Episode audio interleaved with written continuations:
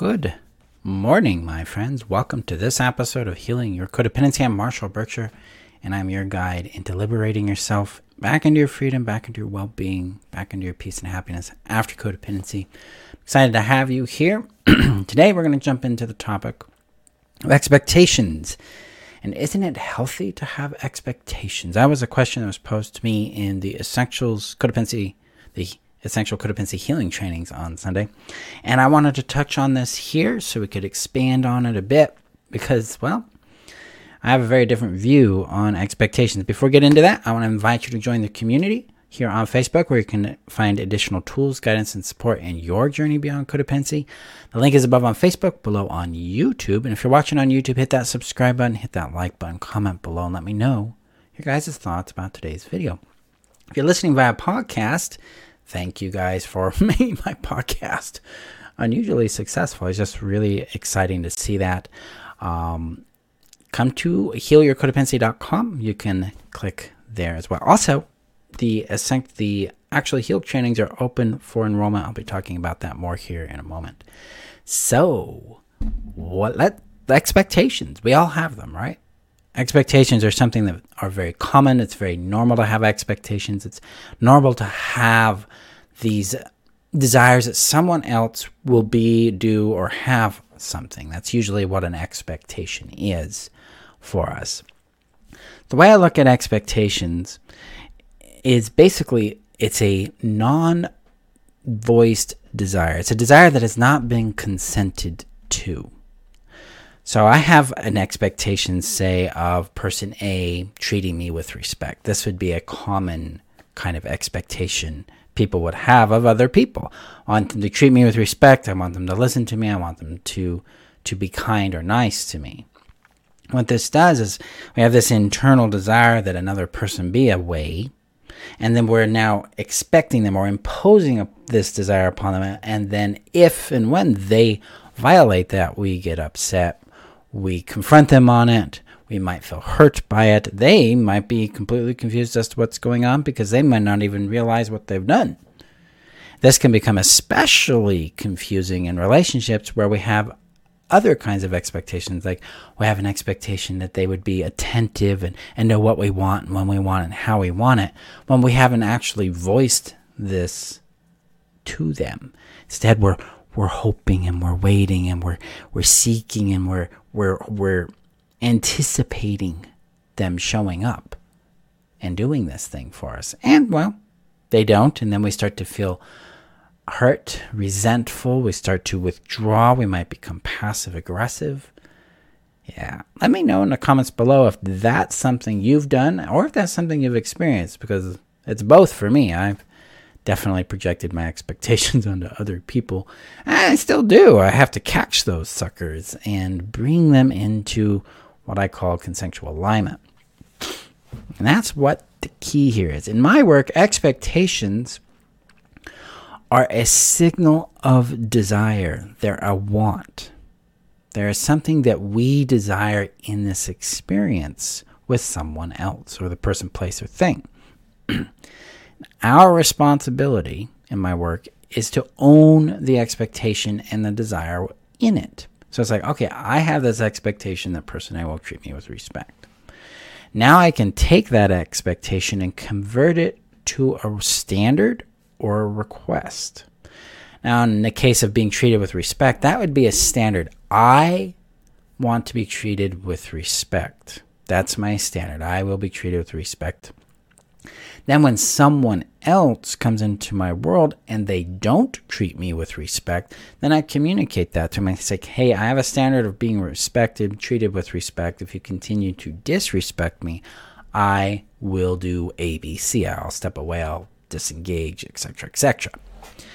This allows your desire, your expectation to be converted into a standard, and that standard to become a boundary for you, a director of your behavior for what you need, for what you want, and to help other people understand that you mean business with these things. And we can see what they do, see if they align, see if they value you this way. So that's one way expectations work for us as they reveal standards for us. And then we can convert those standards into boundaries and use them to guide us in how we relate with others and whom we allow into our world and who we move away from in our world, who doesn't get to belong in our world that way. So we've got that one. The second component is it is expectations reveal desires. They reveal um, needs and wants, things we want to experience. And so when I have a desire like, hey, I want to be loved on, or I want them to buy me a candy or something, this is this is where things kind of get unromantic and unexciting or a little boring in the relationship.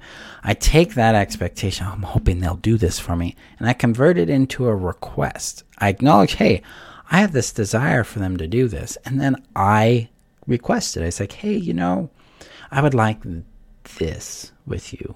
What do you think? All right, would you get me some chocolates? That'd be really cool. That kind of thing. We convert the expectation that is a desire into a request and we see what they do. This way, our communication is more direct, it's more clear, it's simpler, and we are allowing ourselves to experience a vulnerability in that, hey, I've got this desire that's that you know close to my heart. I like it. I value it. I want to share it with you, and I want to see how they respond to it. This is a chance to build some vulnerability, and in that experience, intimacy. Not as you know exhilarating as oh they'll they'll figure it out or they might mind read or you know decode this thing. Instead, it's more like hey, I'm going to be direct, clear, and simple with what I want.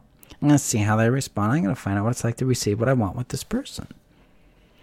That's the power of expectations. They allow us to define standards in our world, which create boundaries for us that protect and enhance our well being. And they help us understand our desires and convert those into requests to create intimacy and connection with those around us. So let me know an expectation you have and then what you discover as you explore it either from the view as, as a standard or as a desire, and then go out and experiment with this, and then come back and let me know what you discover there. Because that's that's the magic. Expectations are a gateway into understanding ourselves more and creating more connection with others that way. Now, the Actually Heal trainings are open for enrollment right now. We have the early bird option, which is the first 25 people can enroll for a certain price point.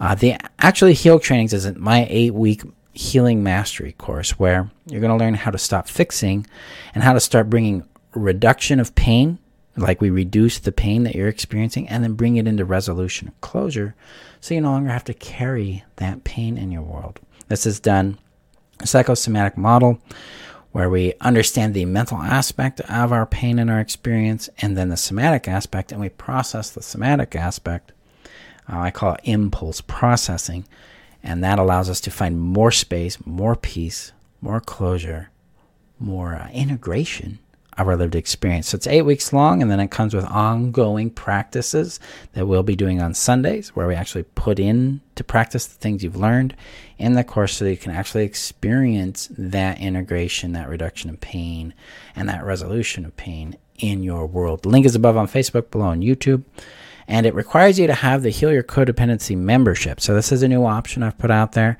that allows you to join so you can get access to all my live trainings, all my support calls that are twice a week um, on Tuesdays and Thursdays, as well as the uh, practice sessions I call facilitations where we practice tools and concepts together. You get access to the codependency healing system that starts in August as well as what's called specialized focus trainings, where we do uh, deep dives into certain aspects of our life, like refining power, converting expectations into desires, improving our communication, building friendships, things like that.